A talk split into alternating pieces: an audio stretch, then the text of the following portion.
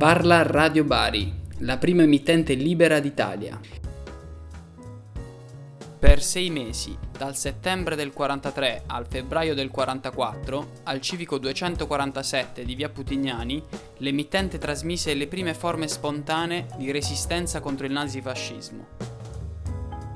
Io sono Benedetto Dabicco e a 76 anni da quel laboratorio politico e culturale vi guiderò in un viaggio alla scoperta delle storie meno note del Novecento pugliese Insieme a me il professor Vito Antonio Leuzzi, il direttore dell'Istituto Pugliese per la storia dell'antifascismo e dell'Italia contemporanea. Episodio 4. L'eccidio di Barletta. L'obiettivo della, dei porti pugliesi e della loro distruzione iniziò eh, addirittura nella, nelle ore successive all'8 settembre da Taranto i tedeschi cercarono di minare le banchine del porto militare di Taranto e addirittura del ponte girevole. E, questa azione sistematica poi fu condotta a Bari con uh, le stesse procedure quando penetrarono nell'area portuale. La prima operazione fu quella di eh, far saltare alcuni piroscofi e, e ostruire l'ingresso al porto. Ed è un'operazione che poi si è riprodotta a Barletta. Anche a Barletta l'ingresso al porto fu istruito facendo affondare alcuni barconi, addirittura nelle operazioni di bonifica successive, sia per il porto di Bari, per il porto di eh, Barletta e per quello di Manfredonia, ehm, i sommozzatori della Marina trovarono in questi barconi affondati che impedivano ecco, l'ingresso al porto addirittura dei contenitori di armi chimiche, di aggressivi chimici. Questo soprattutto per il porto di Manfredonia, ma anche per quello di, di Barletta. Quindi era una strategia eh, distruttiva sotto il profilo militare ma anche sotto quello civile perché nelle settimane dell'occupazione della Puglia furono distrutte tutte le strutture dell'acquedotto pugliese, i grandi porti che eh, trasferivano, portavano l'acqua eh, dal Tirreno all'Adriatico, dalle zone montuose alla pianura pugliese. Sono passate poche ore dall'8 settembre del 43. L'annuncio dell'armistizio ha scombussolato lo scacchiere politico e militare in Puglia gli alleati si avvicinano e i cittadini non sanno come affrontare quello che ufficialmente è diventato il nemico, i tedeschi. Dopo essere stati respinti a Bari il 9 settembre, seguendo ordini ben precisi, i nazisti attaccano anche Barletta. I tedeschi in ritirata puntarono su Barletta per distruggere il porto e per eh, impedire che gli anglo-americani potessero eh, dopo lo sbarco a Taranto potessero anche occupare eh, i porti su, sull'Adriatico. E il 10 e l'11 settembre si svolse il primo e più esteso scontro militare tra i reparti della Wehrmacht e ehm, il presidio militare di Barletta, comandato dal colonnello eh, Grasso, che eh, dette disposizione di eh, resistere all'aggressione nazista. Con questo comunicato, il capitano comandante dei carabinieri Giuseppe Trombetta annunciava l'attacco tedesco del 10 settembre 1943. Ore 11.30, oggi, località Ponte Ofanto Agro Barletta. 30 militari su camion, armati in mitragliatrice, pistole e bombe a mano, proveniente Cerignola, proditoriamente aggredivano e disarmavano di moschetto e pistola carabinieri di Introna Giuseppe e di Elsi Vincenzo, colà comandati servizio blocco. E trapivano autovettura sopraggiunta, Fiat 1100, a Dall'Olio Giacomo di Bartolomeo di anni 33 da Biceglie nonché quattro anelli oro, di cui due con brillante, a Tufarulli Rosa fu Antonio, di anni 27, et moschetto e pistola del carabiniere Lupino Domenico, effettivo alla stazione di Biceglie, viaggianti sulla macchina rapinata. Predetti militari tedeschi dirigevansi verso Foggia. I tedeschi furono respinti sul ponte dell'Ofanto il 10 il 10 settembre, ma anche l'11 settembre ci furono vittime tra eh, i militari tedeschi, ma anche tra eh, i soldati italiani. Di qui ecco, la decisione il 12 settembre di eh, occupare Barletta, eh, di aggredire la città con un'operazione eh, congiunta da terra con mezzi pesanti, con i carri armati, ma anche con il sostegno de- dell'aviazione. La città è sotto assedio. I nazisti saccheggiano e distruggono magazzini alimentari, svuotano negozi privati, sequestrano oggetti preziosi nelle oreficerie e nelle abitazioni private, fanno saltare ponti stradali e ferroviari e minano in più punti l'acquedotto pugliese. Il canonico Salvatore Santeramo ricorderà così l'occupazione tedesca di quei giorni mettono a sacco e fuoco diversi edifici pubblici, tra i quali portano segni evidenti dell'incendio il castello, il deposito dei bersaglieri a Santa Maria della Vittoria, il deposito dei medicinali a San Giovanni di Dio. Gli uffici della posta e della stazione ferroviaria sconquassano gli orologi pubblici, la vasca della stazione, la facciata dell'ospedale civile. Lanciano bombe alla rinfusa sugli altri edifici. Barletta il 12 venne eh, prima bombardata e poi ecco, ci fu l'ingresso ecco, di reparti che erano confluiti da diverse zone.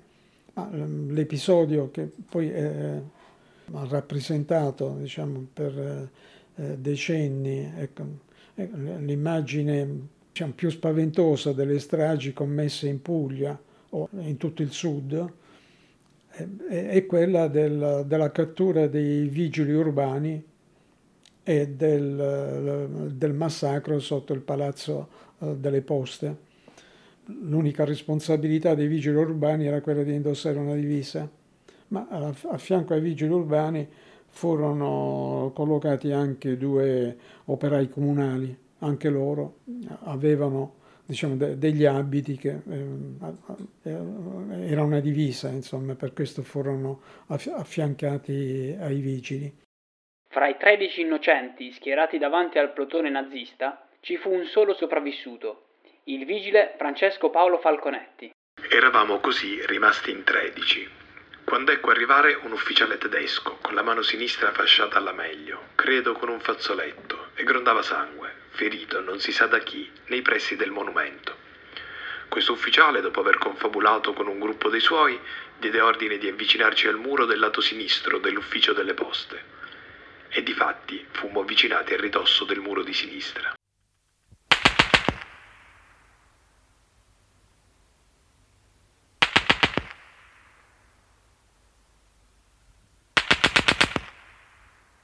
Dopodiché fummo fotografati al muro e un attimo dopo fu sventagliata da un tedesco una prima raffica di mitra in direzione dei nostri petti. Istintivamente, più o meno feriti, ci stringemmo uno all'altro, come un gruppo, mentre una seconda raffica ci colpì ai piedi e cademmo a terra uno sull'altro, formando un groviglio umano, e ancora una terza raffica ci raggiunse. Io ero sotto il gruppo dei corpi inerti, perché caduto per prima, e sentii che un tedesco, mediante calci, si assicurava se fossimo tutti morti. Fummo tutti abbandonati per terra, ingrovigliati e grondanti sangue per circa due ore. Tale mi sembrò il tempo. Vidi qualche passante di lontano, perché ognuno forse temeva i tedeschi. Quasi svenuto e privo di sensi, fui riconosciuto ancor vivo dal movimento della mia mano da una donna, che seppi poi chiamarsi Sardella Addolorata, la quale, non so con quale forza d'animo, coadiuvata da Lucia Corposanto, mi tirò fuori dal mucchio dei cadaveri. Questo fa comprendere come eh, nella resistenza bisogna includere il coraggio diciamo, delle, eh, di alcuni civili, il, coraggio delle donne. Cioè, questo possiamo senz'altro considerarla una resistenza senza armi e dove ecco, vengono fuori diciamo, gli aspetti anche più significativi della, di una reazione e di un'opposizione eh, alla guerra. L'occupazione di Barletta durò circa eh, dieci giorni dagli archivi eh, della Germania. Uno storico militare Gerhard Schreiber, che ha ricostruito tutte le vicende dell'occupazione nazista in Italia, ha fornito una spiegazione di questo atteggiamento violentissimo ecco, da parte non di reparti speciali ma di un, di un esercito regolare come era la Wehrmacht. E i documenti individuati da Schreiber indicano il razzismo che eh, le disposizioni che avevano diciamo, questa forte caratterizzazione.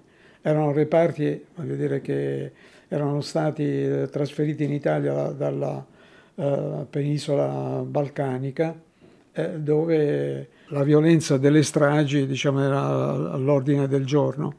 Eh, gli ordini impartiti dagli altri comandi eh, erano chiari. Gli italiani dovevano essere considerati traditori per le vicende legate all'8 settembre, perché si erano ritirati dalla guerra, ma eh, nello stesso tempo eh, gli italiani venivano considerati essere inferiori in, una scala gerarchica dove gli ebrei erano eh, diciamo, al primo posto e, e poi, voglio dire, con tutta una serie di eh, indicazioni del razzismo nazista che coinvolgeva i popoli dell'est, gli slavi, anche gli italiani furono inseriti in questa scala gerarchica.